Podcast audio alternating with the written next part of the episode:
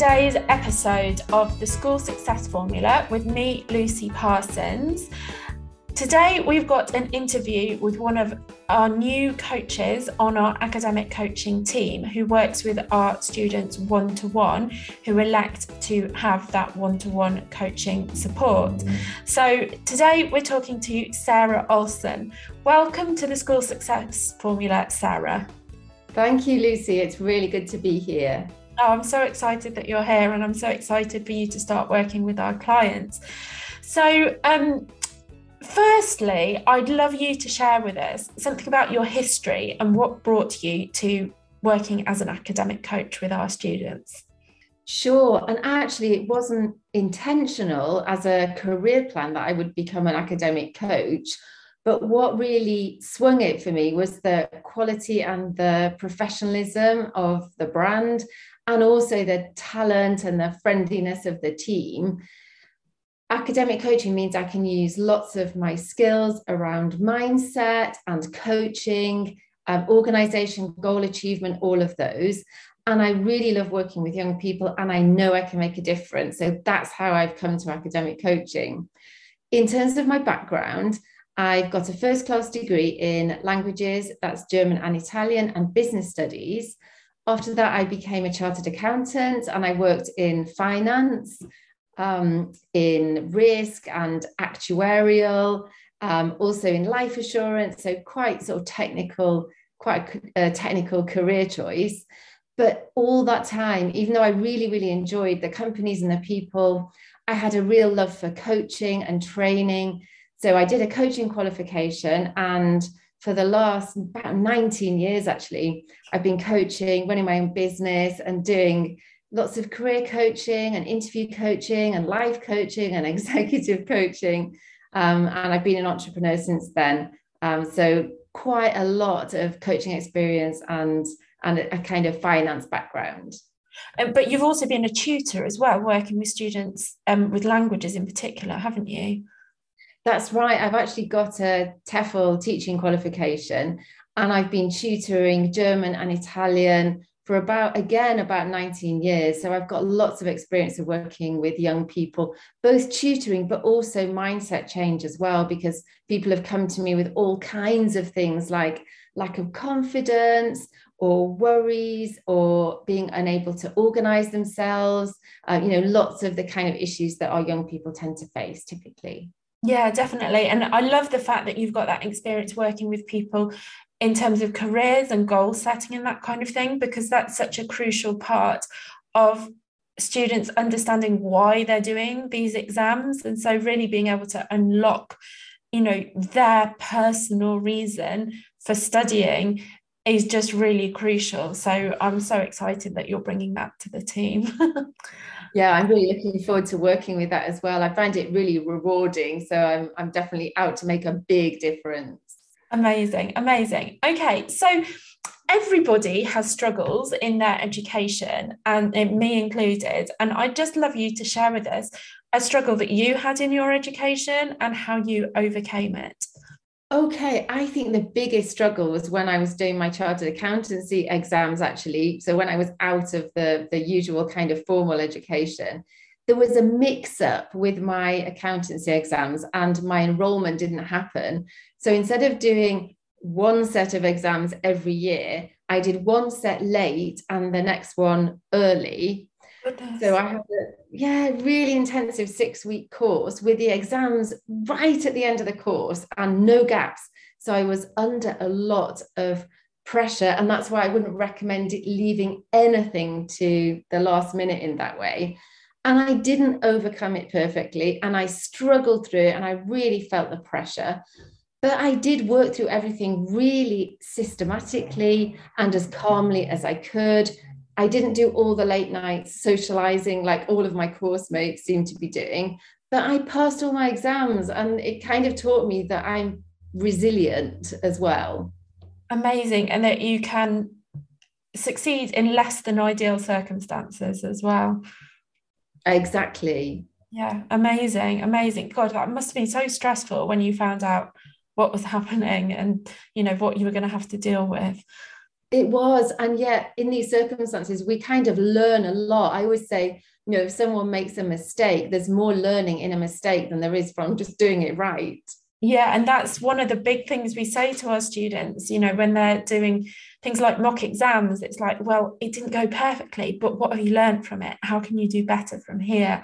And, you know, that's all we can do in life. You know, it's only a failure if we don't learn from it, isn't it? Absolutely. Absolutely. Which comes back again to having the mindset that we're looking for opportunities, looking to learn, develop ourselves. And that helps as well. Oh, I love that positivity. Okay. So we've already mentioned that you have vast experience as a coach, and you've also got lots of experience as a tutor, but you're also a parent of a teenager as well. So can you tell us how all of those things combined give you a unique and helpful perspective for the clients that you work with? Sure. So first of all, as a coach, I've spent a huge number of hours in the last 5 years coaching students into graduate schemes in top companies.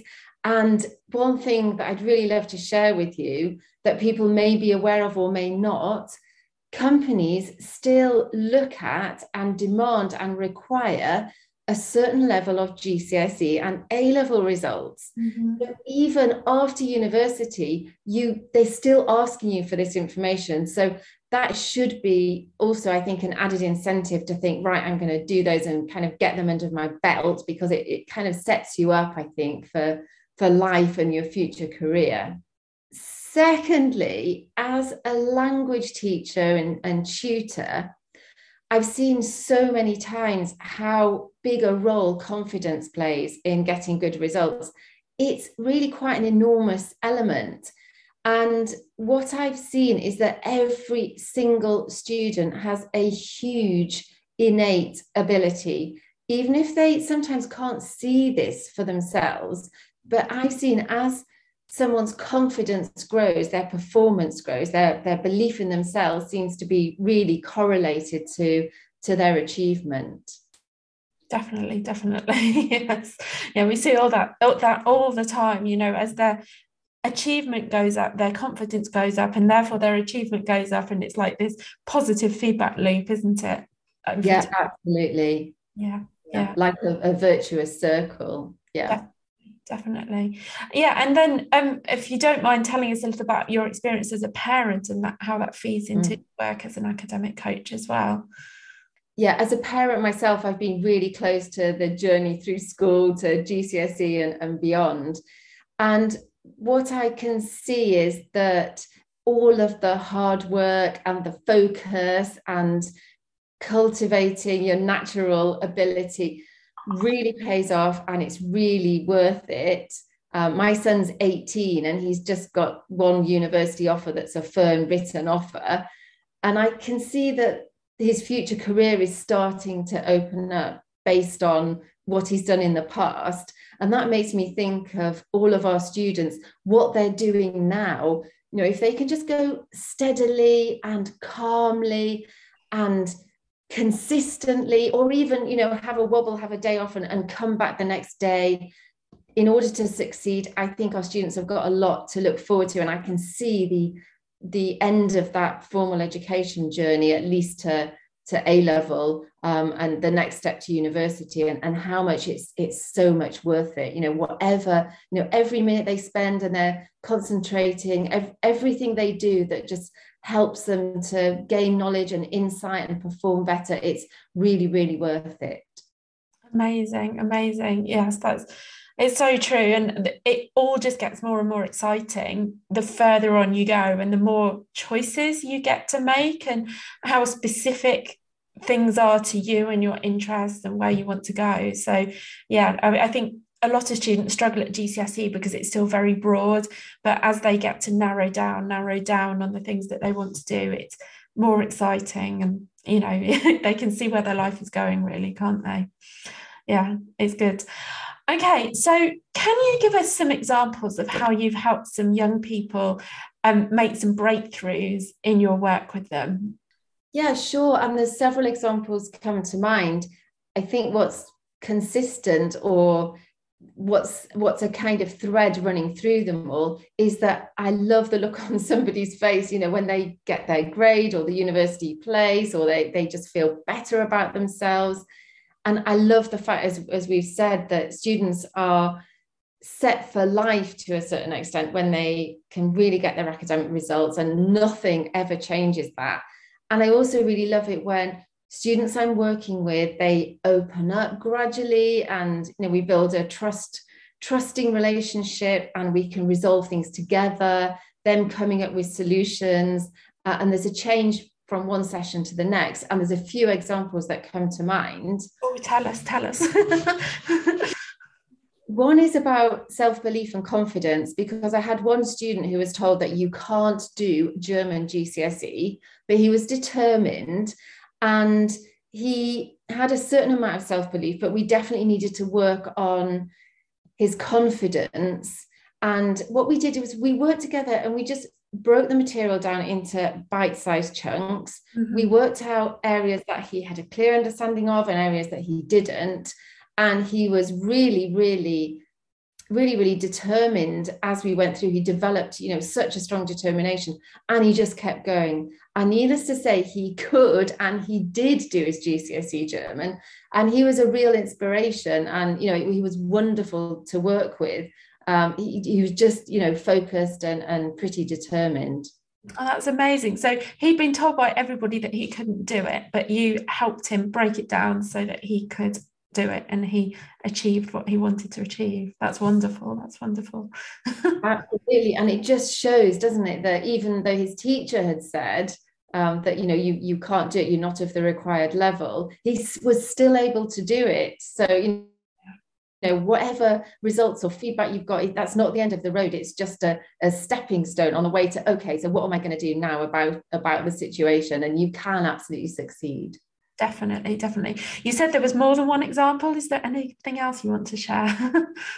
Yeah, there's one slightly longer example and one just really quick example. The really simple example was just changing the order of activities from do homework first, then do Xbox, rather than do Xbox first, then do homework, which just worked and made a huge, huge difference. Yeah, definitely. I've seen that one time and time again. The other one was when I was working with an A-level student. She was quite nervous and stressed and frustrated and worried and uncomfortable. And there were three things really that we did that helped. One is that we worked out what was she really stressed about, and we addressed it. And what actually she was really stressed about was what she wasn't doing rather than what she was doing, all the things that she thought she should be doing and didn't have time to do. And that was really stressing her out.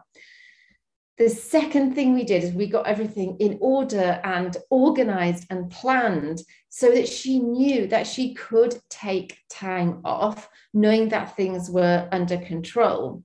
Yes. And one tip that I gave her wasn't from any course. It was something my dad told me. And he said to me, if you are thinking about your schoolwork, because it was back at the time that I think I was doing my A-levels, he said, if you're thinking about your schoolwork, you may as well be doing it. In other words, either do it or just have a complete break and don't even think about it. So it's good tip, isn't it? Yeah. So as stress levels came down, she was just more kind of sane and present and better able to cope. And I think because she was actually able to take a break, she said that she felt as if she had more free time and also a clearer head, because when she wasn't working, she knew that, okay, I know what I'm doing, when I'm doing it, and I know that because of my timetable, everything is going to get done. So actually I can take 100% break, guilt-free and, you know, clear in my head. Brilliant. Yeah. And that's something that a lot of our students say to us about the time management tools that we share with them, is that they are able to have time off guilt-free. And so I love that you've done that with students as well. Amazing. Well, thank you for sharing those examples with us, Sarah. They're all really lovely. And I'm so glad that those young people had those successes. To end, can I ask you some quick fire questions? Yeah. Sure. Let's go ahead. Okay, so which book has had the biggest impact on your life? Actually, I know this is a quick fire question, but I just wanted to tell you this tiny story. Oh, go on.